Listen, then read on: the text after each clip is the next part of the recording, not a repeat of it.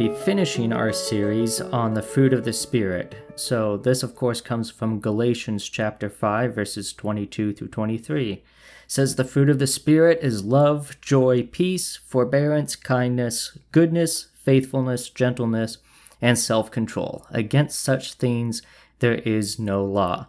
And just a reminder, since it does say fruit of the Spirit rather than fruits of the Spirit, that means that each and every person who is being led by the Holy Spirit in their life will show all nine of these characteristics in their life. So we've talked about the first six so far, and we're going to finish the series talking about the last three, which is faithfulness, gentleness, and self control. So let's begin by looking at faithfulness and what faithfulness means from a biblical standpoint to see whether or not we are operating with faithfulness in our own life. So, the passage of scripture I want to use to talk about faithfulness is found in Luke chapter 16, and it's verses 1 through 12. It's a parable that Jesus tells to his disciple, and I think it illustrates so well um, what faithfulness looks like, or more accurately, what faithfulness doesn't look like, so that we can then understand what it should look like through this bad example. Says Jesus told his disciples, There was a rich man whose manager was accused of wasting his possessions. So he called him in and asked him, What is this I hear about you? Give an account of your management, because you cannot be manager any longer. The manager said to himself, What shall I do now? My master is taking away my job. I'm not strong enough to dig, and I'm ashamed to beg. I know what I'll do so that when I lose my job here, people will welcome me into their houses. So he called in each one of his master's debtors. He asked the first, How much do you owe my master? Nine hundred gallons of olive oil, he replied. The manager told him, Take your bill, sit down quickly, and make it 450. Then he asked the second, And how much do you owe? A thousand bushels of wheat, he replied. He told him, Take your bill and make it 800. The master commended the dishonest manager because he had acted shrewdly. For the people of this world are more shrewd in dealing with their own kind than are the people of the light. I tell you, use worldly wealth to gain friends for yourselves, so that when it is gone, you will be welcomed into eternal dwellings. Whoever can be trusted with very little can also be trusted with much. And whoever is dishonest with very little will also be dishonest with much. So if you have not been trustworthy in handling worldly wealth, who will trust you with true riches? And if you have not been trustworthy with someone else's property, who will give you property of your own? So there's a lot in this parable that we could look at, and I don't have time to get into all of it. But what I want us to see from this story that has to do with faithfulness is first of all, the manager was not faithful to the rich man that he was managing the accounts of because he was wasting uh, that person's possessions. And then we also see that when he's getting ready to be let go, he's going to lose his job. He goes to the people that owes his master debt and has them lower their debt. And that's so he can get into good graces with them, good standing, so that when he loses his job, that they'll show mercy on him. And so this tells us a few things about this manager. First of all, it shows us that he was not faithful to his master, that he didn't take his job seriously, and that he was abusing uh, the power that he had been given.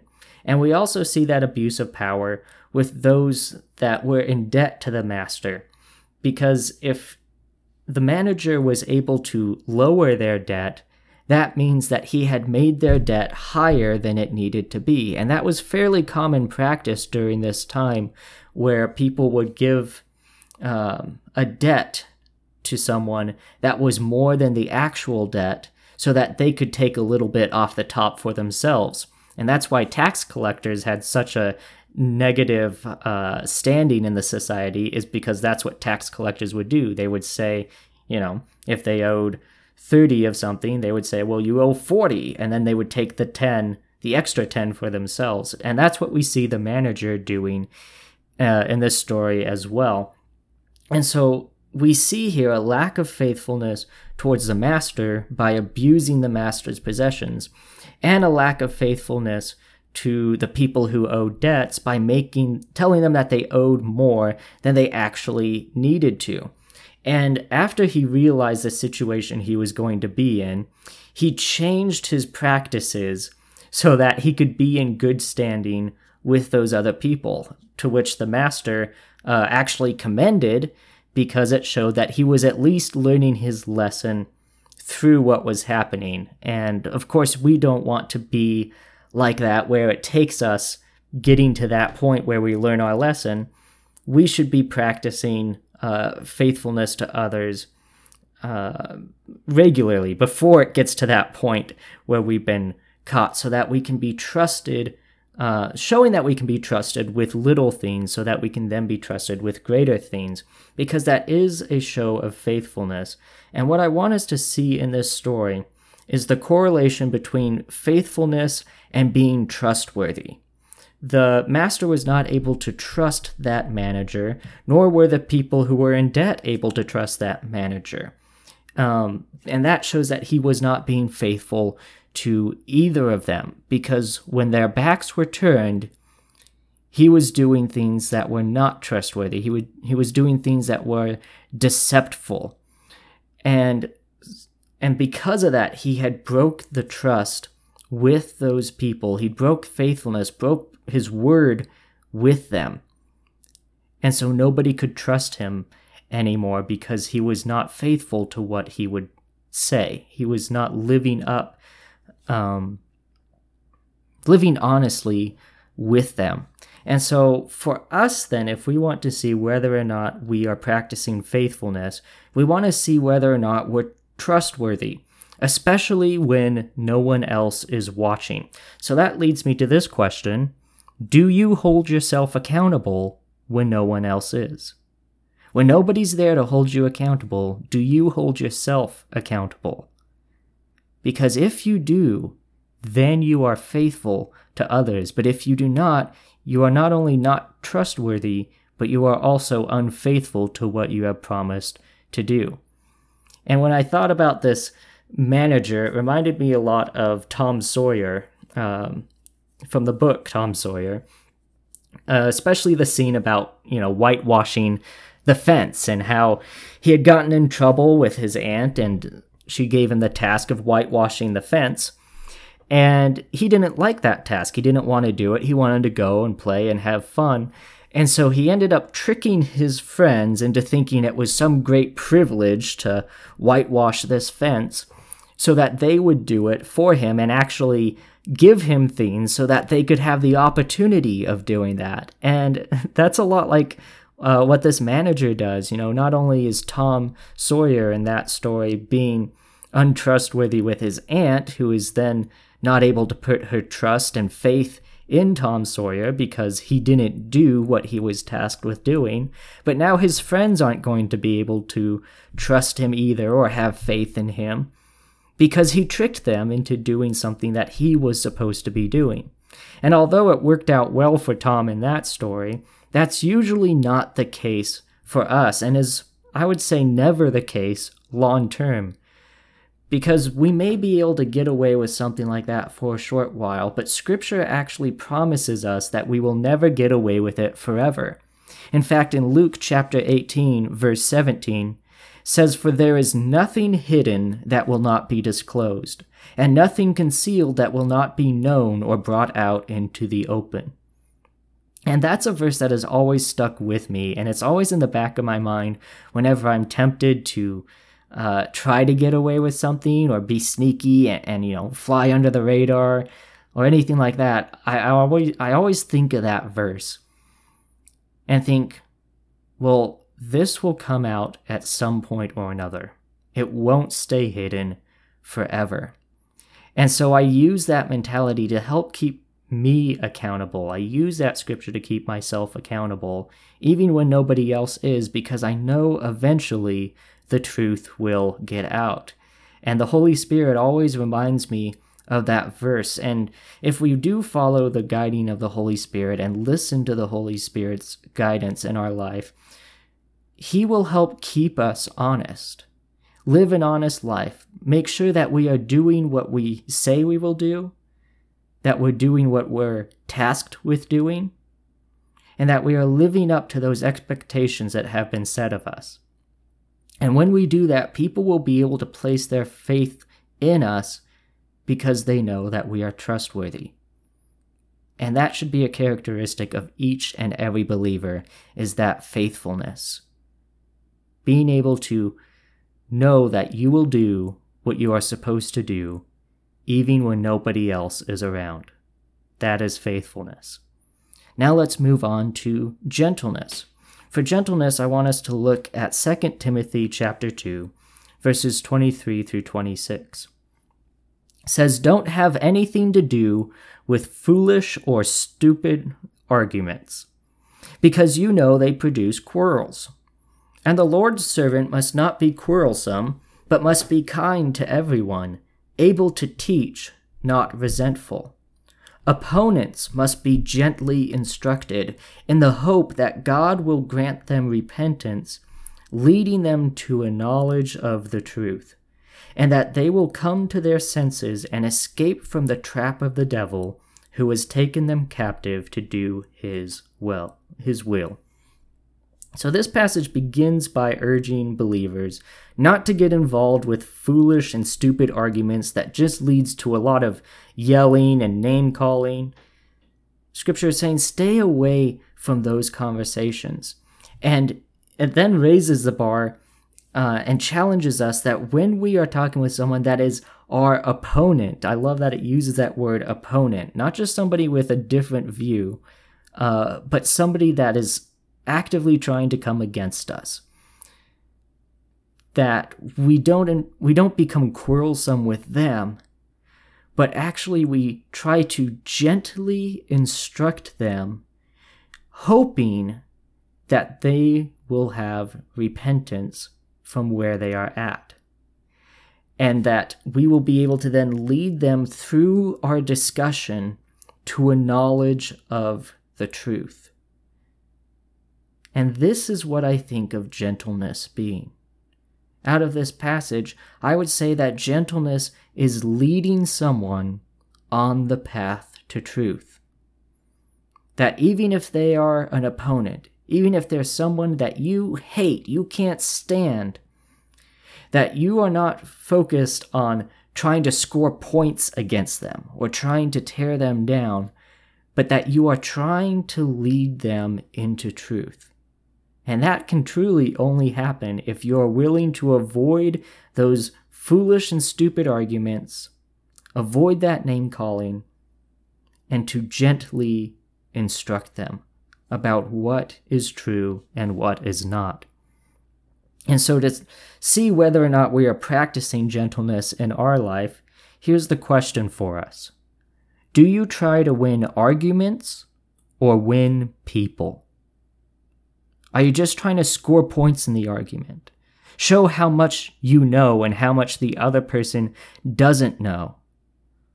Or are you trying in the conversation to lead that person into a knowledge of the truth? Are you trying to win the argument or are you trying to win over the person? Because if we are living a life of gentleness, we will want people to gain that knowledge of the truth. And that places a focus on the person, not the argument. Because we are all, you know, living the same path of life in this world.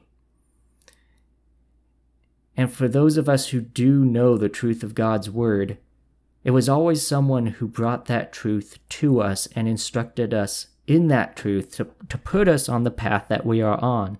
So that it, it is then our responsibility to do that same thing for other people, to lead them on that path of truth with us, to show them the way that we have been shown.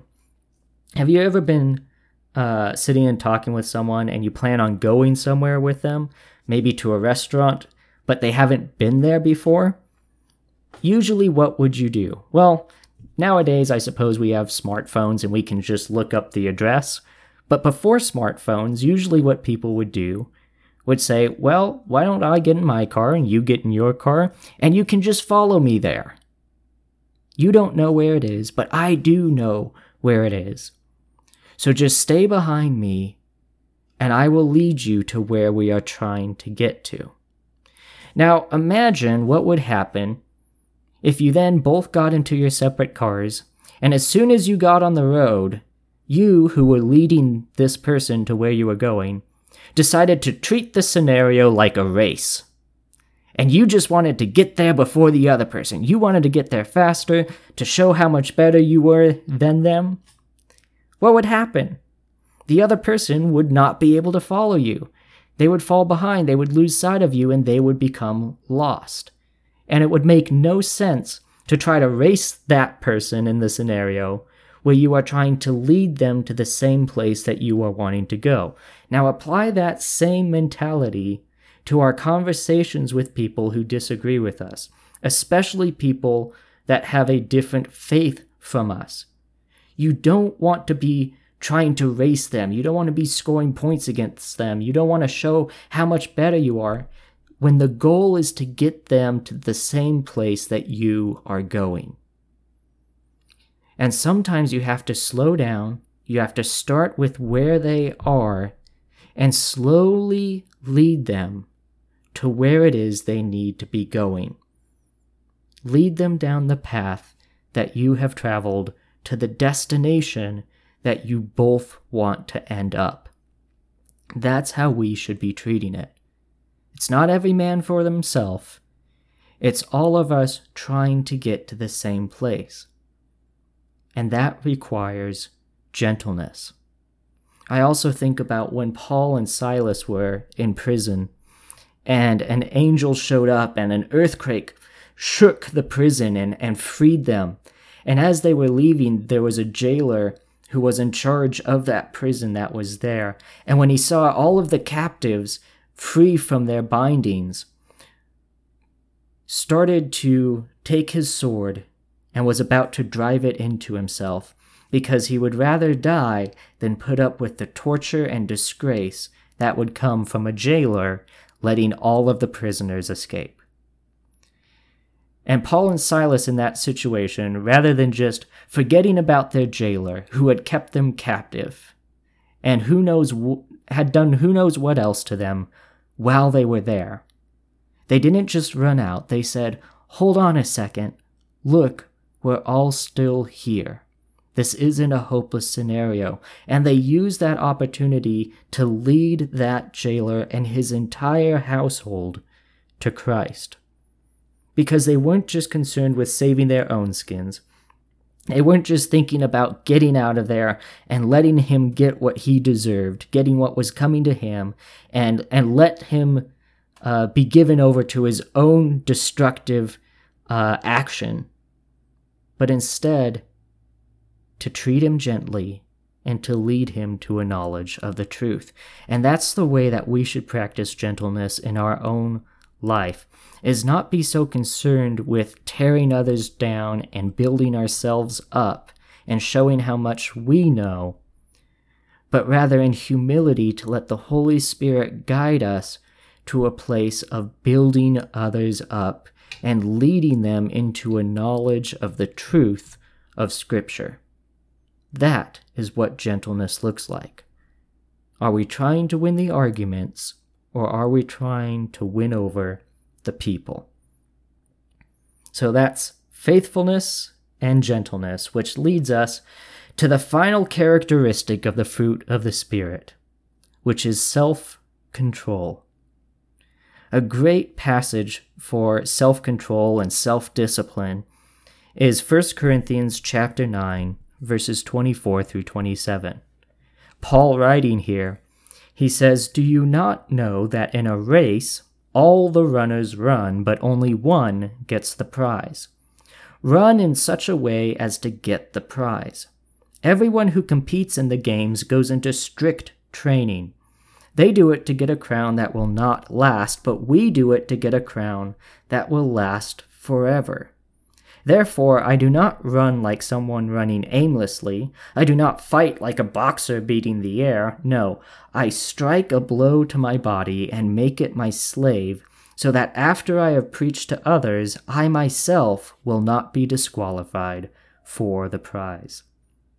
I love this illustration that Paul uses, and I mean, many people love it because I hear people preach on this passage all the time, but that's because it's just such a great picture that all of these people are running through life, and especially those that are trying to run uh, in the path of their faith. But there's only one way to God, and there's only one prize to run towards. And so, because of that, you want to make sure that you're not running around aimlessly just running wherever you feel like going at the time, or throwing punches into the air, but making sure that everything you do has purpose to it, focusing you in towards that one prize, and that you're not just preaching that message to other people, but you are living that message in your own life as well. That you aren't just urging other people towards this right path that leads to the prize. But you yourself are demonstrating in your own life the things that you are preaching to others. That is self discipline. That is self control. And so, what I want us to see in this passage is that if left without that self control, we will run around aimlessly and we will fight like a boxer beating the air. But instead, we need to take those natural tendencies that we have, those basic impulses, and instead filter those impulses through a purpose that we are chasing after. That's what self control is filtering your impulses through purpose. Not just saying, I'm going to do whatever I feel like at the time or whatever I maybe want to do, but make sure that everything I do lines up to where I am trying to go. Is it all directed towards your purpose? Or are your impulses free to fly wherever they so choose? And one of the easiest ways for us to give in to those impulses is when we lose our temper when something gets us angry. And I don't know about you, but one of the easiest things to get me angry is when I've planned out something and then something goes wrong in that process. That is probably the most difficult time it is for me to keep my cool, is when I wanted something to go a certain way, and then for whatever reason, it just doesn't go at all the way that I wanted to, it to go. I can sometimes get angry in those situations and, and want to just act upon whatever impulse I feel at the time. So here's my question about self control for you Do you get angry quickly when things go wrong? And in those situations, do you let your impulses determine how you act, or do you rein them in to make sure that you are not acting outside of the purpose that you are striving for in your life. I think many of us grew up hearing the phrase, you know, there's no sense crying over spilled milk. It's something that many parents tell their children. There's no sense crying over spilled milk. I think the adult version of that phrase is there's no sense cursing at a flat tire. If you get a flat tire, boy, that's one of the best indicators of whether or not someone has self control is how they handle that situation. Because obviously, the goal at that moment is to take care of the tire, to fix the tire, or to get it towed somewhere that uh, they can put a new tire on it. Whatever needs to be done, the purpose in that situation is to deal with the tire and standing there and cursing at the tire and swearing up a storm does absolutely nothing to meet that purpose. All it is doing is allowing yourself to give in to your impulse at the time.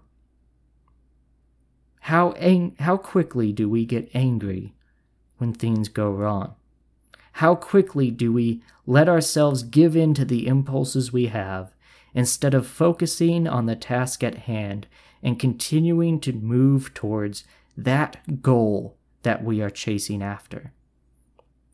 Another part in scripture that I think is such a great illustration of the need for self control is Proverbs chapter 25, verse 28. It says, Like a city whose walls are broken is a person who lacks self control.